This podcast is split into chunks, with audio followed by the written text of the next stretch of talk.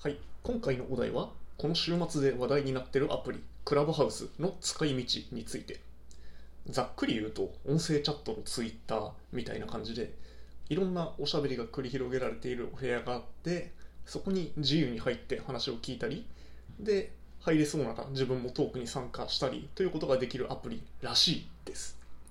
でこれって今後どうやって使われていくのかなという想像をお話ししていきたいと思います。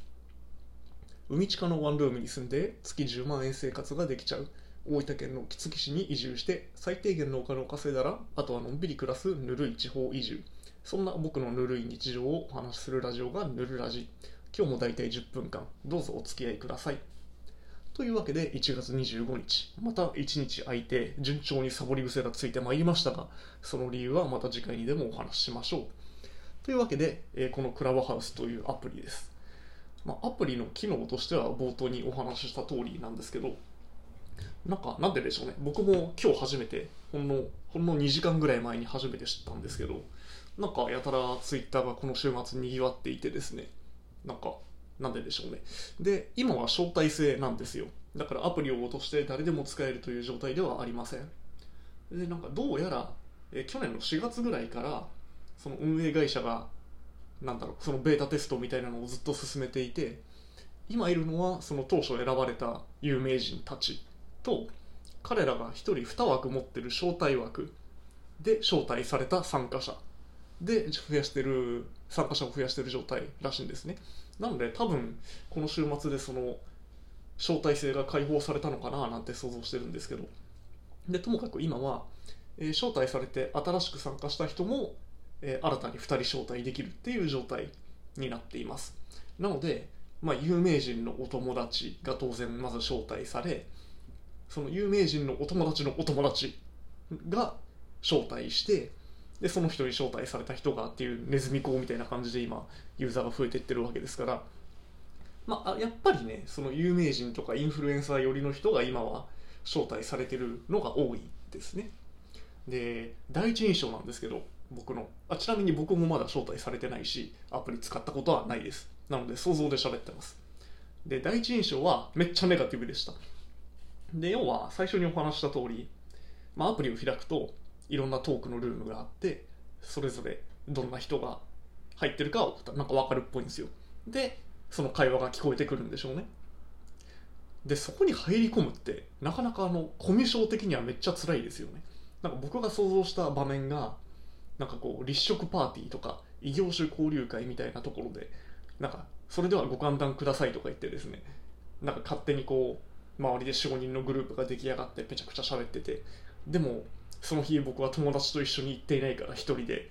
じゃあどこと喋ろうみたいな。でなんかこう一人でなんとなくご飯続いてつつきながらね飲み物飲みながらなんかぼっちでうろうろしてスマホいじってるみたいな。あのあの状況をね想像したんですよ最初に。マジで地獄だと。いやーでそんなのだったらね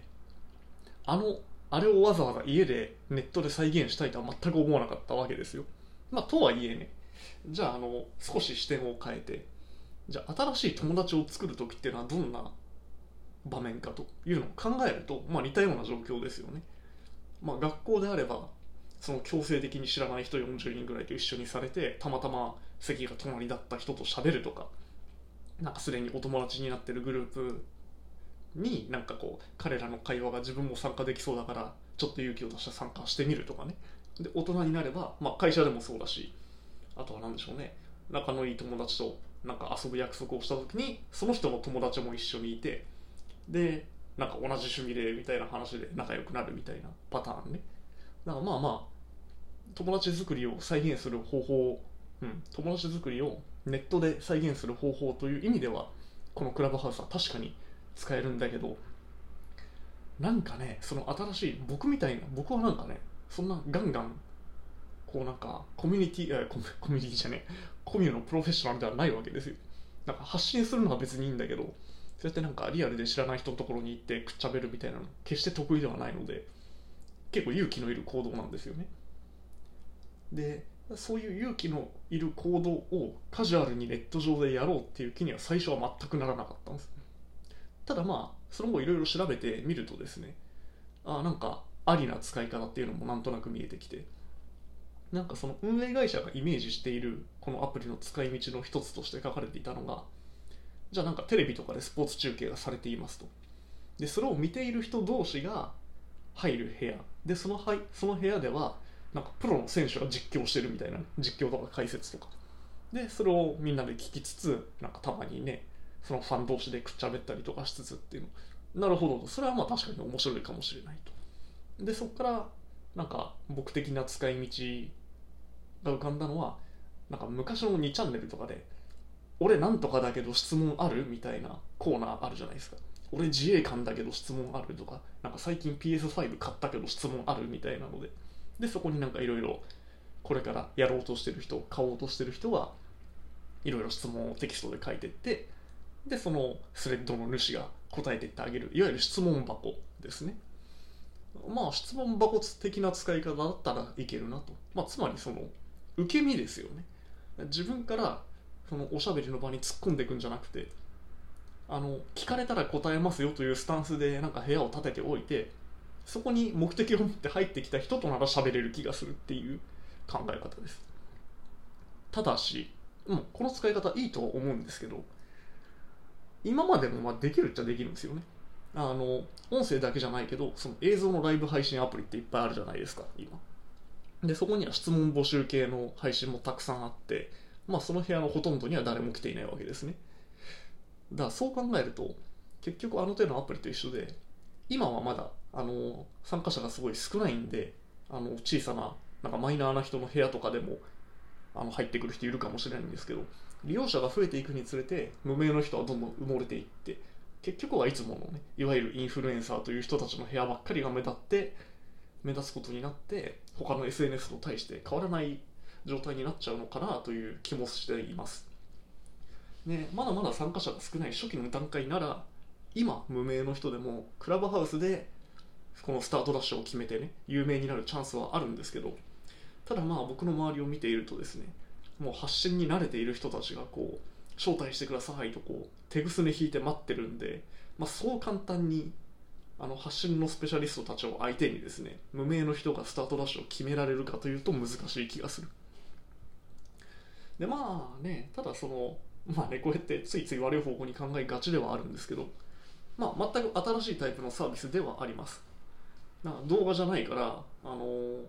その発信する側としてもすごい気軽です。まあこういうね音声配信もそうなんですけど。でさらに、えー、文字と違ってアーカイブが残らないです。なんかラジオ配信とかとも違ってどうやら録音は残さないっぽいんですよね。だからその瞬間のおしゃべりとして消え去る。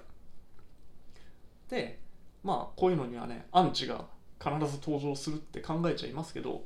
まあそのテキストでね悪口を書くのよりもわざわざ自分で声出してなんかひどい悪口を言うってさすがに後ろめたいじゃないですか。さすがのアンチといえどもね減ると思うんですよ。そんなボロクソ口にするやつはなかなかねあの病んでると思うんで。でさらにあの YouTube とかと違ってそのアンチのコメントすら残らないわけですよ。あそんな誰にも見られるわけでもないそんなアンチコメントをわざわざ口にするようなやつはそんなにいないんじゃないかなという気がするので、まあ、アンチが少ないというメリットはあるんでしょう。だからこういうねあの動画と違って気軽にできるとか文字に残らないからなんか普通にねあまり気にせず生々しいトークができるとかそしてアンチも少ないだろうというこういったプラスの違いをどう変えていけるか、まあ、このプラスの違いを使って他の SNS とねよりもいいいい違いを作っていけるかどうかが大事な気がしています。であとはなんかこう自分の配信を覗きに来たお客さん同士。でトークが盛り上がってそこから人気者が生まれたりっていう可能性はあるのでコミュニケーション強者だと思う人はあのどんどん多分人の配信に入っていってそこでおしゃべりすることで場を支配していけばですねあのそこから有名人になるチャンスはあるかもしれませんね。まあなんだかんだでねなんかなんか僕の悪い癖というかあの、まあ、自分で言うのもなんですけどこういうパソコンとかそれなりに昔から使ってるしいろんなサービスも見てきたわけですよ。だからこう日本で LINE が流行った時ももうその10年ぐらい前からですねなんかそのパソコンユーザーの間では、えー、なんだっけなあ名前忘れちゃった。まあ一つはあのマイクロソフトの MSN のメッセンジャーとかもそうだったし、えー、ICQ だ。そう ICQ ICQ っていうこうテキストのチャットアプリがあってまあ LINE と対して仕組み変わんないんですよ。で LINE の十数年前からそういうものは存在していて LINE が流行った時にはなんでこれが今更流行るんだろうって僕は思っちゃったんですね。で今回のクラブハウスに関してもそのライブ配信アプリで似たようなことはできるじゃんとか思ってしまってですねなんか目新しさを感じないんですけどまあこうして話題になればひょっとすると今後大きくなっていくかもしれない。でツイッターもですね最初は誰が使うんだこんなのと言われていたわけですよ。でも今やねもうびっくりするぐらい人気のサービスになってるわけじゃないですか。まあそうやって想像もつかない形でこのクラブハウスも人気になっていくかもしれないのでまあそういう使い道を考えていきながらあの僕も一応暮らしていきたいと思っております。というわけでそろそろお時間が近づいてきました、えーこのヌルラジでは皆さんからのご質問をお待ちしています。スタンド FM とラジオトークのメッセージ機能からぜひお送りください。それでは素敵な一日をお過ごしください。また明日。いやまた次回お会いしましょう。バイバイ。